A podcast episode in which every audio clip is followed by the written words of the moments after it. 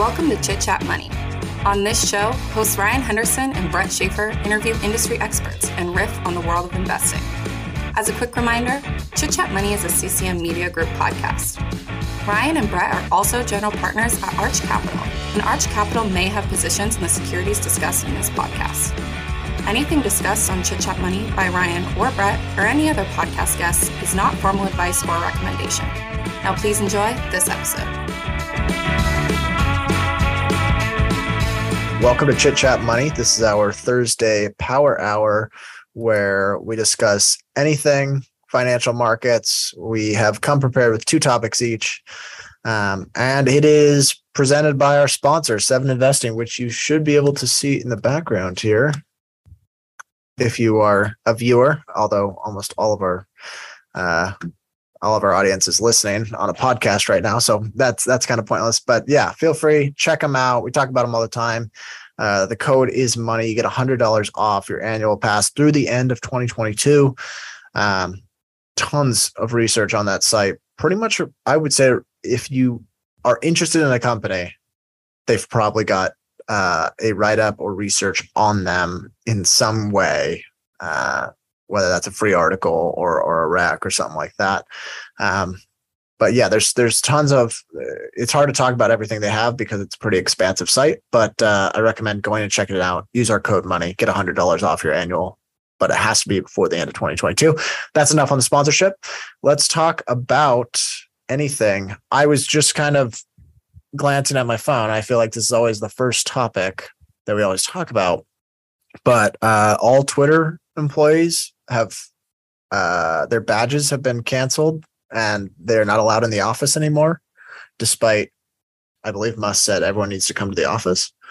So, yes, uh, you have to be a hard. Well, what did he say? You have to be hardcore. Uh, just for fair warning, we are a hardcore pod- podcast according to Elon. So don't worry, Elon. Uh, but my take that Elon would be good for Twitter uh, is aging poorly week by week, day by day. It's it's it's quite crazy. Uh, but before we get to it, housekeeping items. We're gonna say it every show. Subscribe to the free newsletter to get uh, weekly updates and stuff included with the not so deep dive episodes that are all free now. Um, I know that not everyone listens to every show, so we're to repeat that. The not so deep dive episodes are not behind the paywall anymore, and we're doing a free newsletter included with that. So sign up for free through the Substack. Will be in the show notes. But yes, Ryan, get back to it. You have some tweets here in hand about Twitter. A little. It's yeah. crazy how it's covered on the website. It's it's quite funny. I think most people probably don't know this. Uh, let me just give a quick summary for anyone that doesn't keep up with this world. Musk bought Twitter, fired a bunch of employees, basically sent out all these kind of uh, difficult changes, I should say, for the employees. No more, uh, no more free lunches in the in the office. You all have to come to the office. No more remote work. Um, and then he sent out this kind of strange email that seemed like he was just on like some night bender where he's felt super motivated. And he said, You have 24 hours to commit to this company and be a hardcore engineer, which I don't know, you're just like alienating anyone that's not a developer with that entire email. But, um, and he said basically he expects you to work really long hours and be super committed to this. Um, and if you choose, if you don't respond, whatever, yes, within 24 hours that you're going to do this, you'll be let go. Um, 75% of the people have not responded yes of the remaining employees. So if those people leave, 88% of the employees that Twitter had when Elon took over would be gone. Um, the only reportedly, the only 25% that are remaining are ones with uh, visa work things. So they kind of have to stay in the country. Um, so it sounds like pretty much everyone would have said no if possible. I also apparently is getting sued uh, for a lot of employment violation law law violations um, because not everyone's able to work those crazy hours. And uh, whether it's disabled people people with kids it's it's very difficult to make force them to do that or they'll be fired. So um, i don't know how long twitter lasts. What i genuine question. If there are no employees, does the app stay up?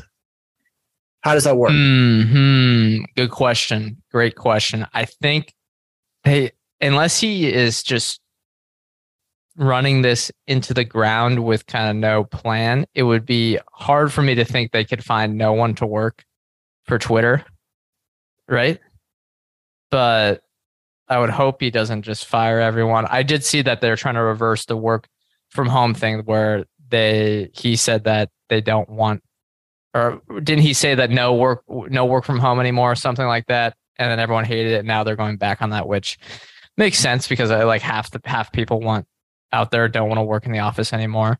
Um, yeah i mean scuttlebutt from my friend who works in the seattle office uh, quote he quote uh, left during the summer because he did not like the way things were going. So i think that's gotten worse since then. So I think that the, the sentiment there is kind of the same for a, a lot of other people as well.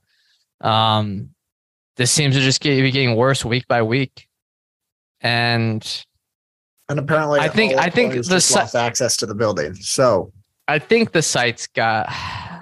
I've been so wrong on this, but I think the site's got to be right. It's got to stay up. I mean, gosh, that would be awful if it, if it went down. That would be uh, maybe the quickest collapse on a corporate takeover I can imagine. Yes, and if yeah, if if it collapses, go to Commonstock.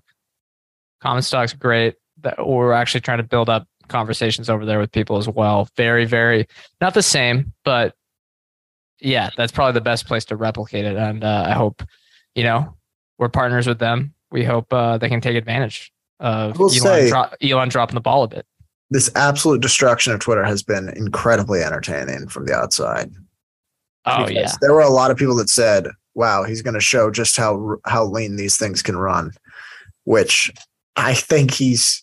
I think it it might be validation for all of big tech if he tries to show how lean these things can run and he runs it right into the ground and then they say no maybe we need these employees which now, lead into one of your topics Yes, that will lead to my topic. I'm going to talk about the TCI activist uh, pitch letter to Sundar Pichai at Alphabet.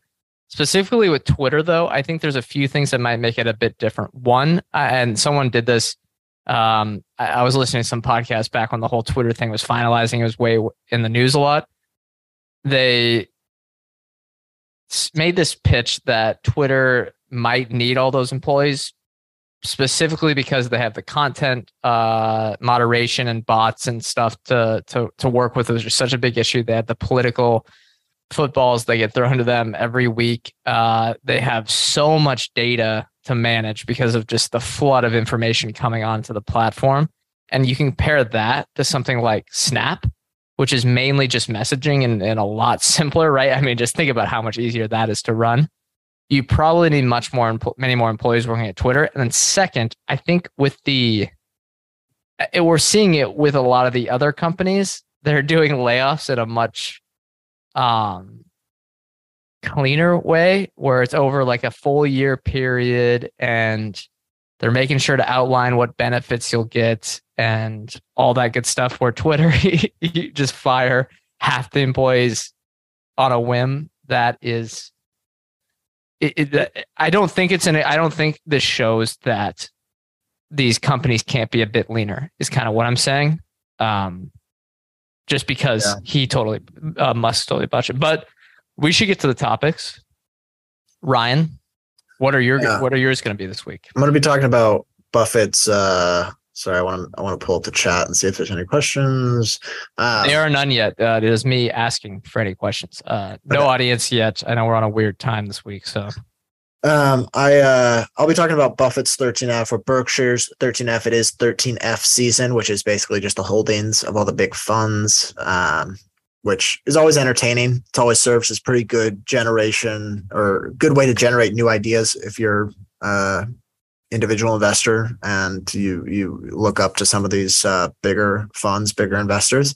Uh, and then the second topic is a little strange, and it wasn't on my earning season bingo card, but uh, it's Target versus the Mafia, Target the retailer. Um, some crazy stuff came out from their conference call. Uh, you know what? I'm going to start with that one. So, Target reported earnings yesterday. Uh, underwhelming results, I, I think. I mean, some of this was kind of just due to the declining consumer, um, especially in the later months. They said spending on discretionary items like electronics has been down significantly. Um, and they're really un, unsure what the holiday season is going to look like. But then they mentioned a second thing, which was a surprising headwind that I didn't see coming. So in the conference call, this is not mentioned on the earnings release. You got to go to the conference call. The CEO says a second factor that's impacting our gross margin is inventory shortage or shrink, which is a growing problem facing all retailers. At Target year to date, incremental shortage has already reduced our gross margin by more than $400 million versus last year. Uh, inventory shortage or shrink is theft. That is that's items being stolen that is code for theft. Yes, I had to learn that. The it took me a while. One time I saw a CEO talking about that. I was like, "Shrink? What is? Are they talking about wrappings for things in the warehouse? What what's what's going on?" So that is a six percent headwind to gross profit. Yeah, that's large. That's large. Wow. Um, and they're making it sound like it's not just like the average uh, petty theft here or there apparently this is sort of a coordinated effort uh, that, he goes on and he says this is an industry-wide problem that is often driven by criminal networks and we are collaborating with multiple stakeholders to find industry-wide solutions. He continues to say this is a nationwide problem that we need to address nationwide with other retailers and this is primarily driven by organized crime. So like i said not on my bingo card for earnings season and if you're a target shareholder this sucks because i don't think you saw that coming. Um, and that kind of comes on top of a pretty rough quarter anyways. For my all question, re- yeah, all retailers. Yeah. My question to you, do you think like do you think is this is a good example of how much less predictable physical retailers are than maybe their digital peers? Or mm. is it just kind of an outlier where it's like, all right, random theft? Also, I mean, four hundred well, million dollars. Is it uh how much worse is it than say a normalized year? Uh, this was elevated, so six percent headwind to gross profit. Apparently, they said like we, they don't know what's causing it. It might be the macro environment, the need to like steal stuff, but uh, they said it's it's intensifying. I believe was the word that was used. Uh, they probably used yeah a lot of a lot of corporate speak. Uh, but from an investing perspective, I think this is another notch in the e-commerce's column for winning uh, or ha- uh, not winning just a better business model because can there be theft in e-commerce? Yes. I mean the package thefts on the door kind of the biggest example. But i think this is, is you know I, I think it shows that e-commerce in general is a better business model. Um, and yeah. there's there's plenty of other reasons for that but this is another reason is you don't have to worry about this as much I'm picturing like a uh I'm picturing like Tony Soprano. Like, oh, did we get did we get a score? And it's like them panning to like a target truck that they're just like unloading all the inventory. Yeah, I don't I wonder how this could get solved. It seems strange hey, so that they, it's getting worse because of all the cameras and stuff that uh, uh, I don't know. Part of well, they were a little I think wary of saying exactly how they think this stuff is being stolen because I don't think they wanted to like describe best practices for theft. But yeah, yeah. Um, they said they're gonna they're trying to put place measures in place in their stores to prevent this. It's going to be uh, an annoyance for all their other shoppers, but it's kind of what needs to be done. And then they also said they're working with other retailers across the country and across the industry to find like a government solution. A lot of these are sold online afterwards, so they're like there's like policies that would like make more transparent. I don't know. They're trying to track those goods, um, and I think they need buy-in from the government in order to do that. So uh, remains to be seen, but wild from Target did not see that coming. Yeah, I don't really think I have anything else to add there, but tough time Um, The it's, a, uh, it's usually usually a pretty good business, but man, that's that's just not. It's just that that'd be awful if you're an investor. You're kind of like, ah, man, I guess. All right, I I can under underwrite that, but uh, there's there's risk with any um any stock, so there's always right. uncertainty. this topic's a little more entertaining. Uh, what's Buffett buying? So, like I said, 13F season. A lot of good 13Fs out there. Michael Burry always has a fascinating one. Um, Chuck Akre or Akre Capital Management bought Snowflake. That might have come as a surprise to a lot of people. The Uh, yeah, and and Akre Chuck, I believe, is gone, but Right. the the same firm with all his yeah strategy. Um, so let's let's kind of go through the the Berkshire one. It's worth remembering that a lot of this might be Todd Combs or Ted Weschler, um, but it's still under the Berkshire umbrella nonetheless. So, um, and I think, I mean, they get full discretion, but Buffett probably has a pretty good idea of all that they're buying. I would imagine. Um, so first off, let's go through the top holdings. Not a whole lot of surprises here. Apple, forty-two percent of their fund. I mean, that's a fair amount of concentration, although they obviously have the private businesses as well, but it's it's a big part of their business now. Um, Bank of America, 10% of their holdings. These are all equity holdings. Chevron, 8%, Coca-Cola, 7.6%. I believe at one point, Coca-Cola was 40% of their equity book. Yep, it used to be the Apple. Now they just kind of let it. And they haven't added or sold any shares. Am I getting that right?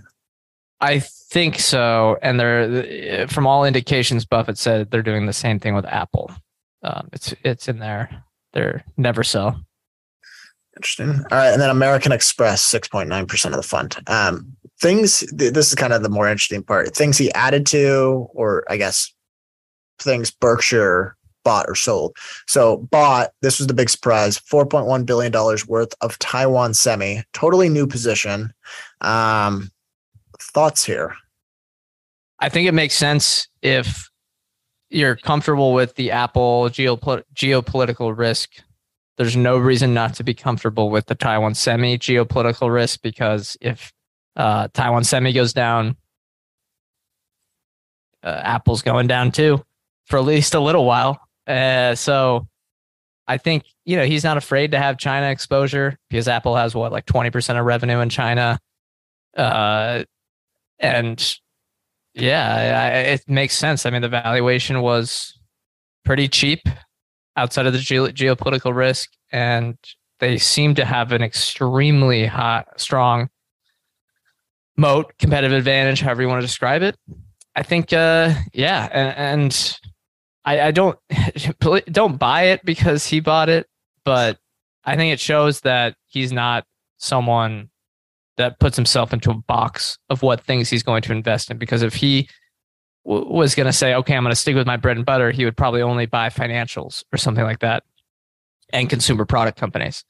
But he's able to expand. Uh, I don't like think the the thesis is that complicated once you understand the overview. Yes, the technological capabilities in the industry is are extreme, but you don't need to understand what where the electrons are moving on these new on every semiconductor and you there's a lot of proprietary stuff.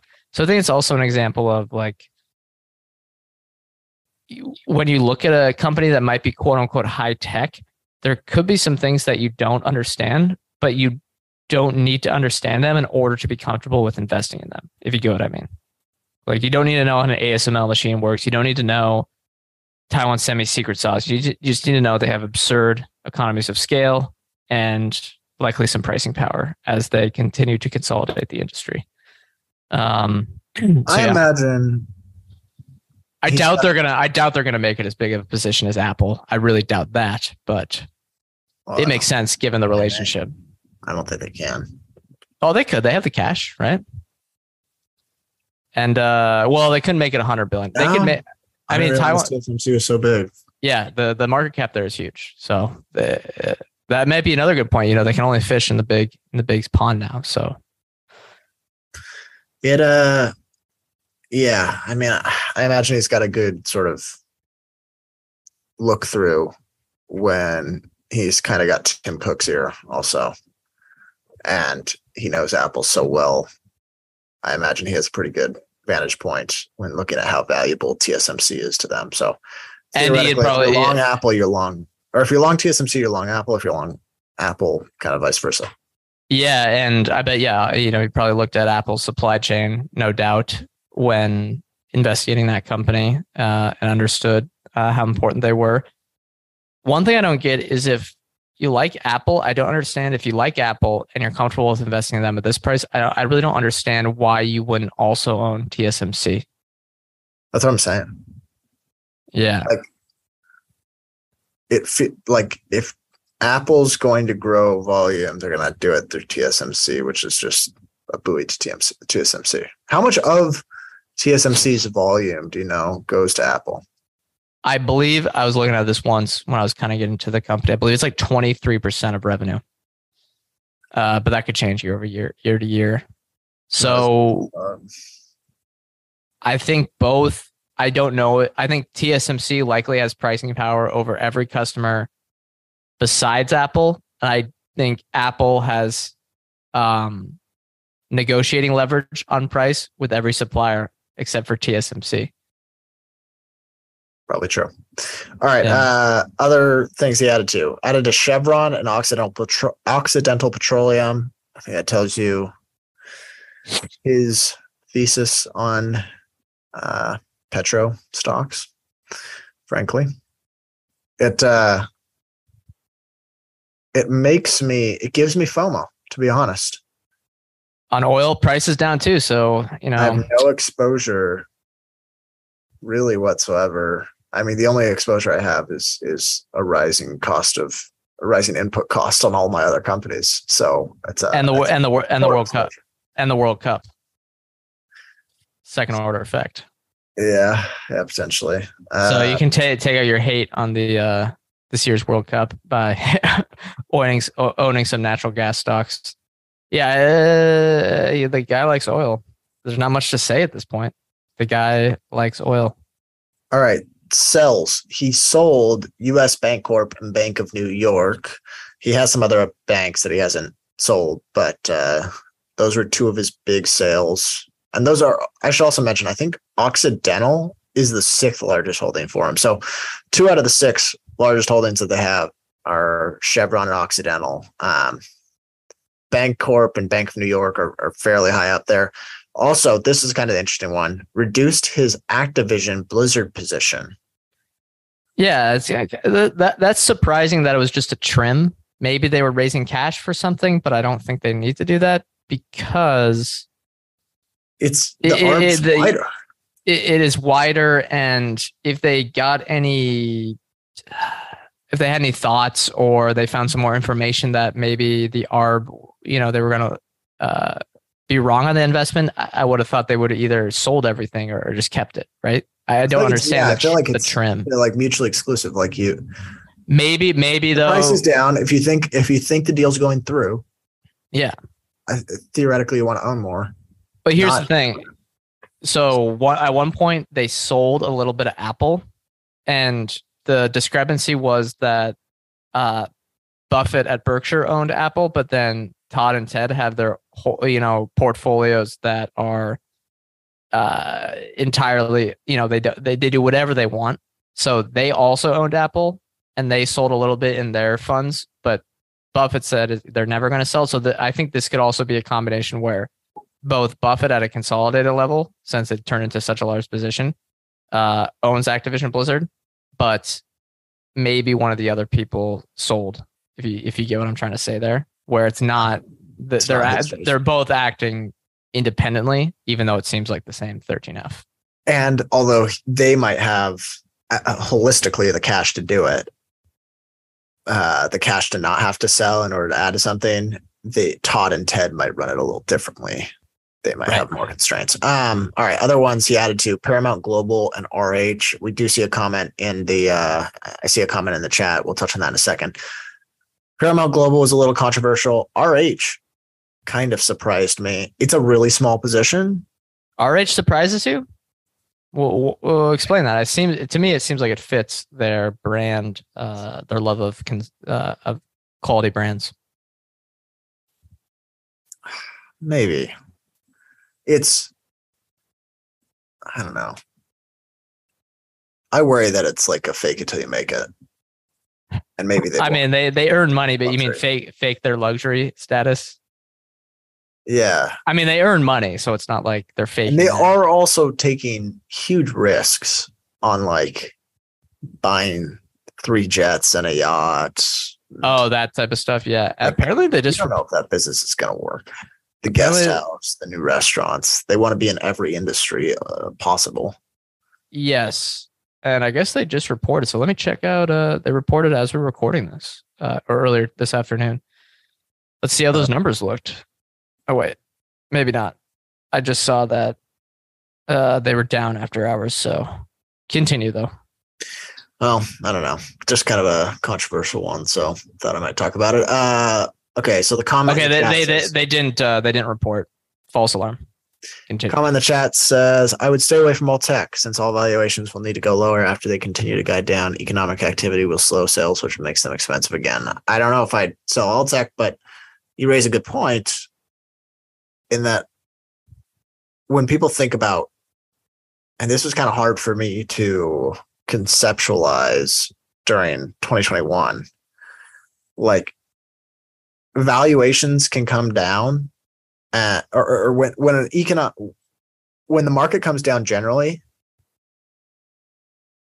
the, the fundamentals can just deteriorate for a lot yeah. of these businesses and you you so easy to look at like trailing results and think well well they get close to that the next year that kind of thing but some of these businesses are just so susceptible to macro swings like maybe maybe all this growth was uh really paid for by rates i have a newfound respect for interest rates and Jerome yeah, Powell. Well, yeah. I mean, as people that are under 30, we have not experienced a real interest rate environment yet. So we are learning. We're going through it.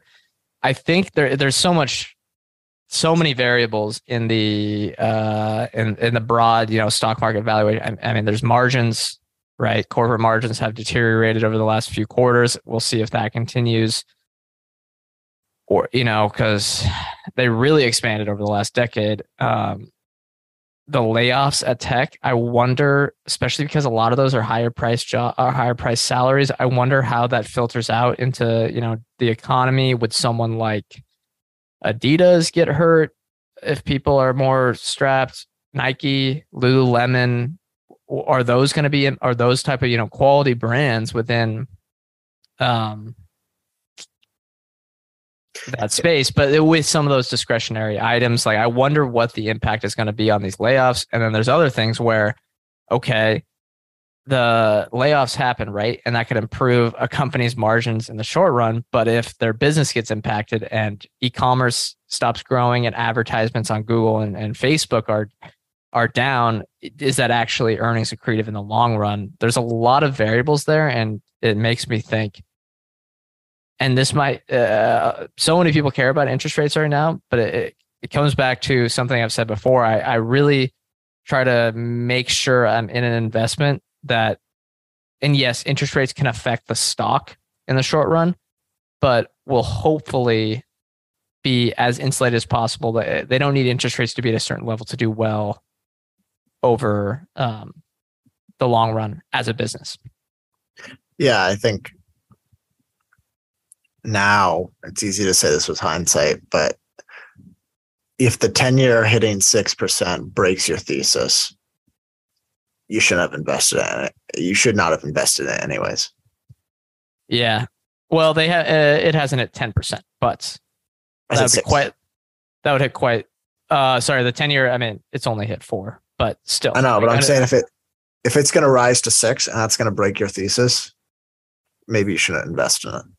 Yeah, home builders, watch out. Uh, I got some good comments here. Yeah, the, thank you, Farv. Uh, your name. Not sure if that's a pseudonym or not. Uh, this is just the first round of layoffs. I think you could be right. The next few quarters, we've seen some accelerating tech layoffs, and I wonder when the peak will be. Other one, FedEx, Amazon just announced layoffs right before the holidays. When has that ever happened? Question mark. One note on that. FedEx, FedEx, yes, that was that was weird and a little bit concerning. But Amazon is not on the warehouse stuff that already got solved earlier this year when they did it kind of overbuild. This is all corporate, so I wouldn't take that as much as a macro factor as a we're spending way too much damn money on Alexa factor. Uh, so that might be more micro to to Amazon specifically. There has been a big inventory buildup though, and all the signs from retail. I mean, Target guided for minus single digit comps or negative single digit comps. So I don't know. I mean, they're going to have to get if it's a great time to be a consumer, I guess, because they're going to be writing well, down this inventory.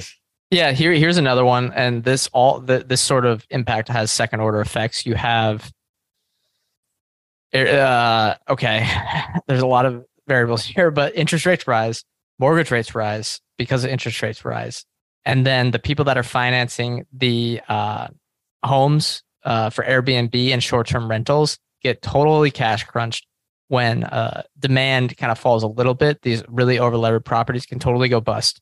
And then that leads to the daily rates uh, for Airbnb properties getting slashed, which will lead to maybe uh, Airbnb's margins going down. And there's all these sort of impacts that can be had on here. Yes, it could be good for consumers in the short run, but I wonder what, you know, Airbnbs might be cheaper for a year or so, which I just I, I booked one this winter and it was quite the discount, which thank you for the people that have the oversupply there. But it's just there. It, and again, I think it comes back to the, these things are so unpredictable that they're fun to watch. But from an investing perspective, I want to just make sure it's like either A, like if they're, a company's going to get affected, make sure they're going to be fine on the other side with a good balance sheet, or try to find ones that are just in a you know consumer uh, staples instead of consumer discretionary. Yeah. All right. Uh, we're about 30 minutes through. So, do we want to talk about our sponsor? We usually try to talk about an article they had um, because they do have free articles, and there's one that's kind of coincidental timing. But who who is the sponsor, Ryan? I know everyone. Seven knows. Investing is the sponsor, um, but they have like I said, free research articles. And coincidentally, uh, November 16th, what is that? Yesterday, Anirban, uh, who's been on the show before, uh, I didn't know that they do this, but he wrote up a little piece on dLocal, which came out, I believe, the same day as the Muddy Waters short report. So kind of just unfortunate timing. But he wrote it up and says a young payments business for the watch list. I think it's kind of cool. I didn't realize they were doing this, but if they have a business that they think is kind of interesting and they're willing to add it to the watch list, um, they'll they'll write that up so that everyone can kind of see it. I thought that was pretty uh, uh pretty cool. Um, but yeah, like I said, unfortunate timing. So if you want to read up about his thoughts on dLocal, um, feel free to go check out the article. Also, he posted a, a slight tweet thread mentioning the short report if you want to follow it up with that. So feel free, check it out. There's some other good stuff as well. Um, Did know. you read the article? I haven't read it. I'm pulling it up right now. Uh, the dLocal article? Yeah. Ah, see, here's the thing. It's one of those businesses to me. Well, I think South American payments or Latin American payments in general is outside my circle of competence. It's a little hard to it's a little hard to understand, yes, for as someone in and it's now it's a little easier for me to say that because I think the stock dropped like 50% after the short report, but uh, it sounds like a really good business in theory. And we had two analysts come on and talk about it on one of our deep dives before. And it really is like you think about it, it's kind of like that toll road on uh, I mean, the, Latin American payments the growth has been great. Well, I'm looking at Q4 2020 TPV total payment volume 757 million million. Yeah, million. And then third quarter this year 2.7 billion. I mean, just really, really strong stuff. But you read that short report and it kind of uh, makes it feel like a house of cards. So I didn't uh, I didn't read it. What was the what was the short report thesis? A lot. Some of it was a little flimsy. Um, there was some skepticism over their take rates because their take rates are a lot higher than other uh, payments processors like Adyen. Uh, uh, I think that's explainable though, right? Didn't we cover that in that interview last year? Yeah, it's a hard, just harder markets. You're going to be expensive to go to. Yeah, that it, it's that's why I say that part was flimsy. But then there's like a bunch of accounting irregularities, a bunch of mm-hmm. uh, stock sales right after the IPO. Some, uh, I didn't get through it all because it's a 47 page short report. But that's what the short reports are. They also like SEC filings. Um, they try to make it complicated as well. Uh, it was down, and then like some some big executives just resigned recently.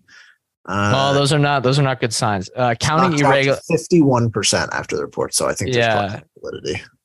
Counting irregularities at an international company are not. Um, let's just say that is something I do not like, and I don't think anyone should put up with. I think that's a huge red flag. All right, what are your uh, what are your topics? Yep. Before we get to it, code money. Get a hundred dollars off your annual subscription. Uh, my topic, they're gonna be short. I will probably, unless these really turn into broader discussions, we'll be able to hit some other stuff uh, at the end and keep asking the questions in the comments. Uh, first one is the activist letter to Alphabet. Only short thing here uh, is TCI Fund, which owns a six billion dollar position in Alphabet, which is pretty pretty small for an Alphabet, but still not a tiny position. Uh, and they said that Alphabet basically has a way larger expense base and pays employees too much, even versus the big tech competition. So here's some numbers they gave out. Headcount at Alphabet grew by 14% a year from 2013 to 2017, but by 20, 20% a year from 2017 through Q3 2022. Median compensation per employee, uh, which I guess that's redundant. I wrote that wrong is 67% higher than Microsoft. So those are the big two things. And they just said that if you look, you just tame off the um, you know uh, headcount growth, maybe don't grow in 2023 and then just grow at a smaller clip. And then you pay your employees comparatively to say your competitors. They think that it's really att- easy to get to 40% EBIT margins at Google services, which last quarter had 32% margins which is still quite impressive given how egregious this pay is. Um, and just for reference, the big difference would be at last 12 month revenue, that would equate to $100 billion in annual profits just from that division. And yes, there's other bets that eat into it a bit. Uh, but yeah, two questions I had Is TCI right here? And can we trust Alphabet to implement the cost cutting as all the other big tech companies, except well, some of the big tech companies seem to be embracing the layoffs as we head into the close of 2022. Is TCI right? Yeah, but I'm reluctant to tell like these executives how many employees they need. Well, what about the pay per employee? I mean, that seems pretty bad to me. Maybe, but most of their employees are headquartered in Palo Alto. Microsoft's are headquartered here in Redmond. Well, maybe a little bit of a different cost of living, but yeah, kind of. But Google, I mean, Google has Google's people everywhere. Yeah, I mean, sixty-seven percent.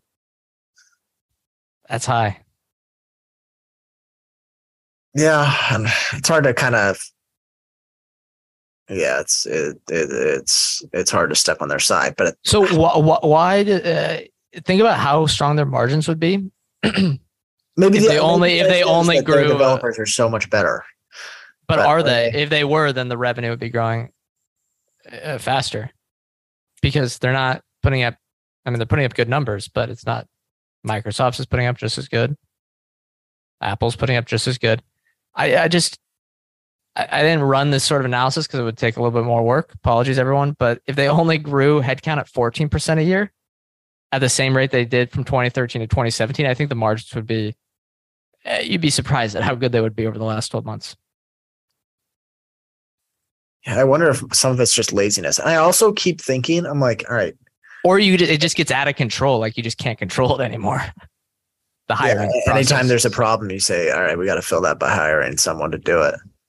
Instead yeah. of saying, well, maybe all these people that are working on something could also, you know, it's like I, we, we've kind of talked with people who uh, are in the industry, have friends in the industry, and you get these projects and you kind of just get committed to those one projects and you just do that for you might join a business and you do that with your little team for a while and it's easy i think for management teams to say okay well any new problem or any new uh, role we want to fill we're not going to take our existing team we're going to hire someone else to do it.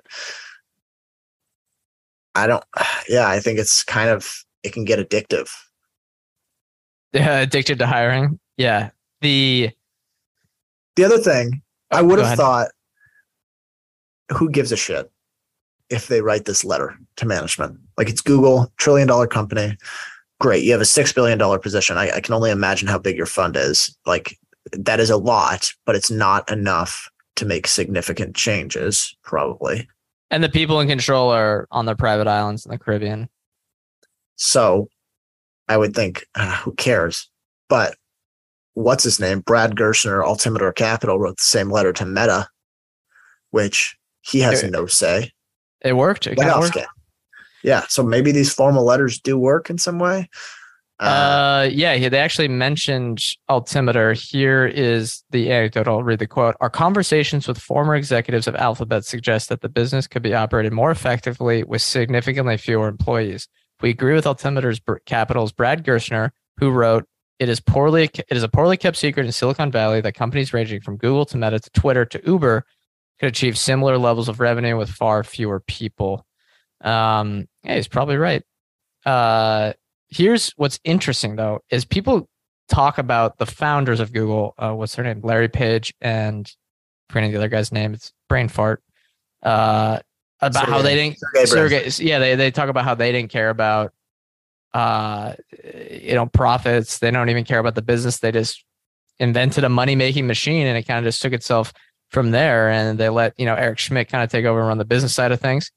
But what's weird is that when they left, that's when employees uh, count started growing way quicker. And I think maybe the pandemic hurt things because, you know, we've seen with the work from home, uh, people in the tech industry and office jobs that can work from home, you know, signing up for multiple jobs. We've seen that type of stuff and how there's so many anecdotes. And yes, this is just kind of on Reddit. So I don't know how I think those are the outliers.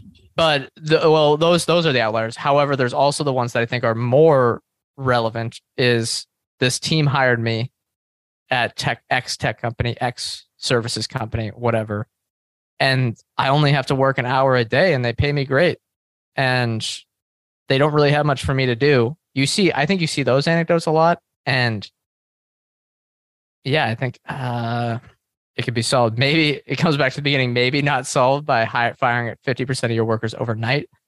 Um, but I think it'll be really interesting because let's come back to the second question: Should we trust Alphabet to rationalize expenses? I don't think we should, and this might be bad because we do own the stock. Full disclosure, at this moment, we do. Um, but I don't think we should trust them because they have never shown to care about this. Uh, and it might not matter. And I don't think it will matter just because of how good of a business Google searches and how cloud is going to inflect to profitability. But man, they could be so much more profitable. Yeah, they could. I don't know. Give them time, I think uh, Favre in the comments might be right here that layoffs are are only just beginning. Well, the other uh, part that's interesting, Go ahead. and this is like, I think you let the bear market ride out for another year, and suddenly those flexible working conditions that were so sought after in 2020 are going to disappear. There was some someone was talking. I think T- Tobias Carlisle and Jake were talking about it on uh, value after hours and they were like yeah it's it's in the bull markets work from wherever you want whatever you need we'll we'll provide it for you we'll you know do all that and then it's if the bear market lasts long enough you're in before your boss you leave after your boss or you don't worry about coming in the next day and i think people i it sounds harsh because it's not like we're working some like prestigious job that's like a great responsibility to civilization, but I, I think working conditions are going to get like tougher. Mm, yeah, maybe, maybe. I don't know about the like stay late thing, just because I think people are just going to focus on doing quality work and making sure they're not slacking. But yeah, I think it would definitely. I, I mean, look, uh, here's another stat from the letter that I didn't put in here. The, the median compensation per employee at Alphabet is two hundred ninety six thousand dollars, and that's before paying for lunches, right? All the stuff that comes along with hiring an employee. Yeah, I mean, two hundred. That alone, that stat alone, means they are masquerading margins. I know, which should is should this make you bullish or bearish? That's the big question. I don't know. All right, next topic. Next topic. Uh, this will should be a short one, unless it comes into uh, some sort of else, like uh, like we just kind of went through there. The Financial Times, uh, who covers SoftBank really, really well, uh, reported that Masa the founder and CEO of SoftBank, uh, owes $4.7 billion to the company, which again, the one he founded and runs. So this is some self dealing, self investments from him. Apparently, SoftBank fronted Masa money to invest in its own technology funds, but he is under no obligation to pay them for many years. Other thing here, he is also has to cover a third of the losses of SoftBank's hedge fund, which is one of the quote Nasdaq whale traders in 2020 and 2021. Um, if we look at their second vision fund, the only investors are Masa Son and SoftBank. There are no outside investors like the Saudi investment fund. And lastly, Masa Son is now stepping down from operations. I know we're we're not we're trying not to talk about SBF on the show because it seems all anyone can talk about is FTX, and we don't want to just have the cliched episode. But this is this is, this is similar to that, and it's a larger company. I mean, the man is on full tilt. Um, he is he seems to be a gambler with just in the public markets. Question here: If this you see this stuff occur, is it immediate sell? It, it, do you sell immediately, no matter how promising you think the investment is? Yeah, I honestly forget that SoftBank's public. The uh I forgot about him over the last few months because they kind of just been meandering around, and now and the only time I hear about him is when someone goes insolvent, and then you I know see his financial backer. You know what's crazy? I I I I we're not making any def- I wouldn't make any definitive statements, but I would not be surprised if SoftBank collapses, just given all the anecdotes out there. Again, not a definitive statement, but I wouldn't be surprised. You know what's crazy? The stock is up over the last couple months because he is implementing a huge buyback that no one else wants him to do. So he's really, really going full tilt here. I think bull markets breed god complexes on people who don't deserve them. Uh, uh, the black turtle, they breed black turtlenecks. Yeah, dude, Masa, like, uh, you watch like, if you didn't know anything else about him and you watched him speak, and maybe it's the translation, but you wouldn't feel um inspired to invest with him, in my experience. He seems no. a little delusional. Just a tad. I would be worried. How like, many royal screw ups do you need before people stop giving you money?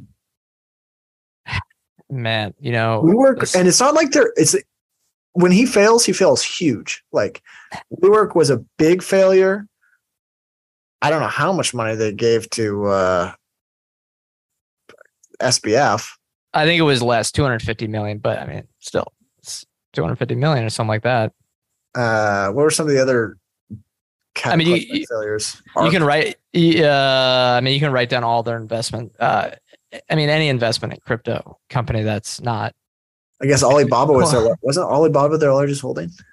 Yes, they had a huge position in Alibaba, which is down. well is down. They own ARM, which they were trying to sell to Nvidia. Um, yeah. Alibaba stock is down. It's down a lot. It's down a lot. It's it hasn't been as bad recently, like seventy percent from highs. Yeah. I don't have any other uninvestable. I'll say it. Ali, Alibaba, China. China. Yeah, well, that is true. There was a period there, and this happens every single time. I say China's uninvestable. And then something horrible happens, and all Chinese stocks collapse. And I say, well, you know what? Maybe this is peak pessimism. And then something happens again, like something, some some new announcement from President Xi, and uh, I learned that China is uninvestable. Yeah, just eh, a little concerning. I know one of our idols and everyone else's idols, Charlie Munger, still likes it, but Really, I didn't. Did you watch that interview with him? yes, uh, or listened. I listened to it, the replay. Uh, yeah, the guy is still on fire. It was a great, it was fantastic comedy hour, half hour. It was really funny. I, I think I was laughing. I find pretty entertaining is that he just like can't like there's no mute button for him on Zoom. He just like interrupts in the middle of any comment. Yes, yes. Uh, Zoom is not his. yeah, but that's what he guys has to use these days. Uh, all right.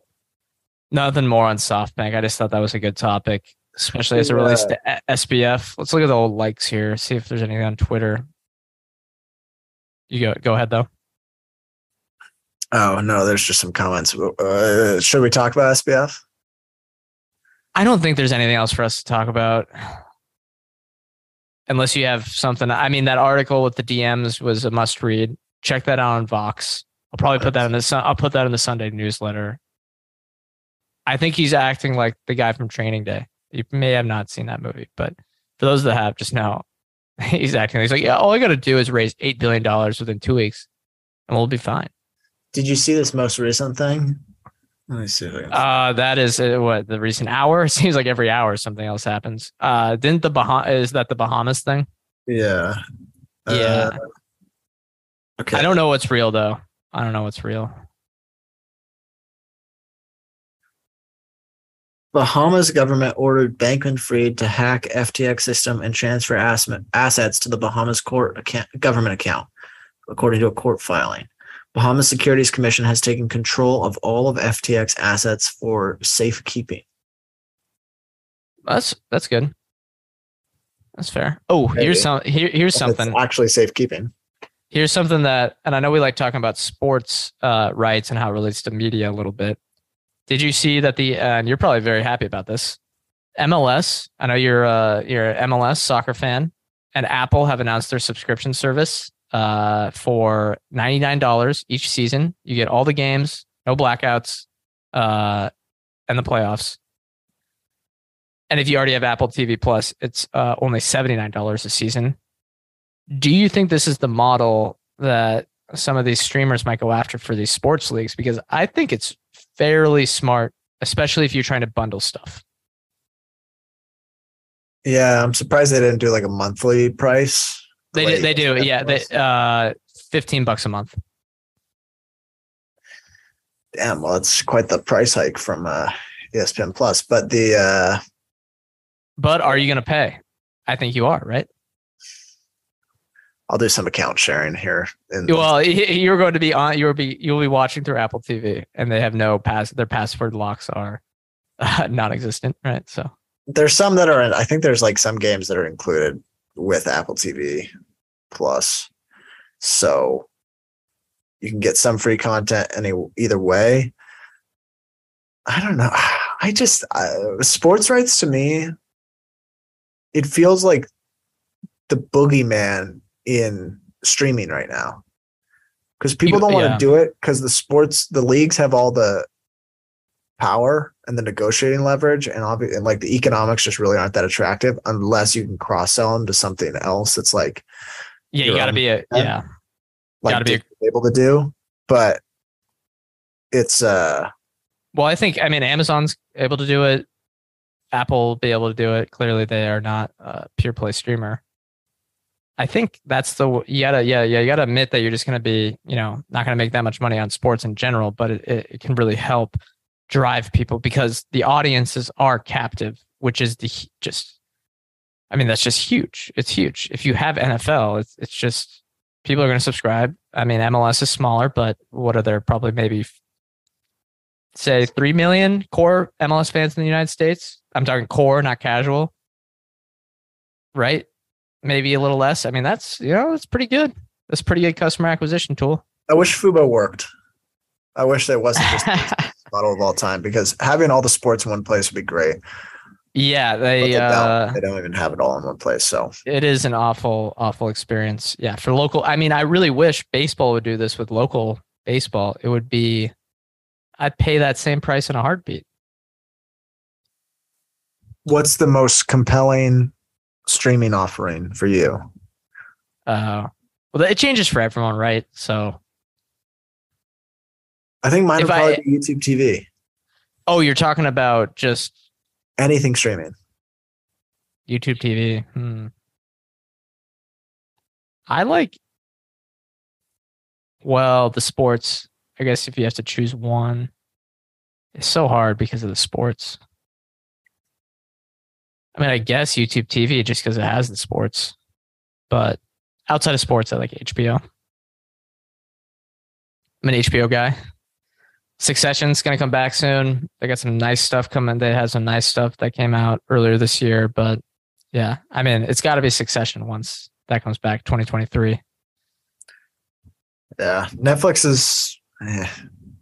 it's fine. It's fine. They just got a lot of uh should I call it lowbrow? Get on my high horse here. right? It's just turned into a lot of Bravo. I think uh Alex Morris had that's chart. not that's not a bad thing. People love that stuff. So I think Alex Morris had a chart that showed YouTube is the fastest growing streaming product, or they're growing the market share among streaming the streaming services. Faster. Core, you're, and you're talking core YouTube. Yeah, they actually gained market share versus Netflix this quarter on watch time. Mm. I saw that. I saw there was a tweet out there today. Uh, let's see. Anything else before we wrap up? We got like five minutes. Yeah, YouTube's now the largest. Wow. Yep, they're pretty neck and neck with Netflix, though, right? Yeah. Man. Let's see. All my likes are just FTX stuff. I mean, the memes on that were fantastic. Some videos that, that. What's what 13F do you pay attention to the most?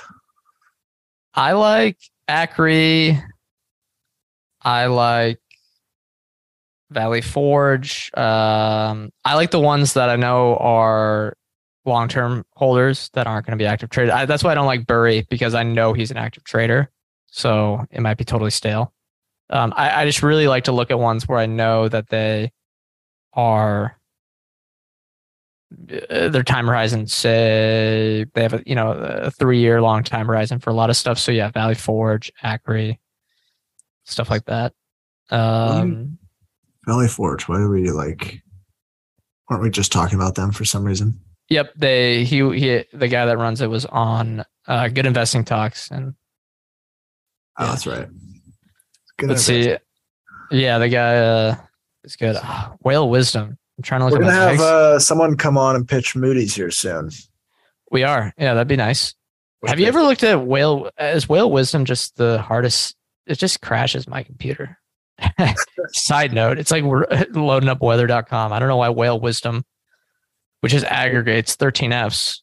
For me, it's like Forbes, the Forbes website. Ooh, Forbes. Yeah, that is. My, a, my computer just starts humming like it gets hot as hell. Yeah, they need some. Someone needs to work on that back end. Um, gosh, the ad load on them. My God. Uh, but yeah, I am not looking at my Twitter DMs. Right. Are yeah, anything we're else? Out of time, and we're running out of things to say. So, uh, should we call it there? Yeah, sure. Um, let's see. Any housekeeping item? Let's just tease. Uh, what we got in the interviews and not so deep dives coming up. Just tease that uh, not so deep dive after this airs will be Procore, which we're talking about tomorrow morning. Uh, and it's a business we both know pretty well. We've talked to the CEO a couple of times. Uh, so we're going to kind of give our authentic thoughts on that stock and that business. Um, deep dive for next week will be we just did it. Um, what company was it? Uh, Liat with uh, Sean, Deep Sale Capital. Um, it's, it's, small cap, so maybe that'll be interesting uh, for listeners as well. I thought it was a pretty fun interview because it looks like a really compelling investment opportunity. Last thing, housekeeping, sign up for the newsletter. It's totally free. All our content is free now. So don't if you know, if anyone's posing as chit chat money asking for your money, I don't think that's happening. But if it is, don't give them money. We, yeah, we're not we do not have the benefit of being large enough to have that problem yet.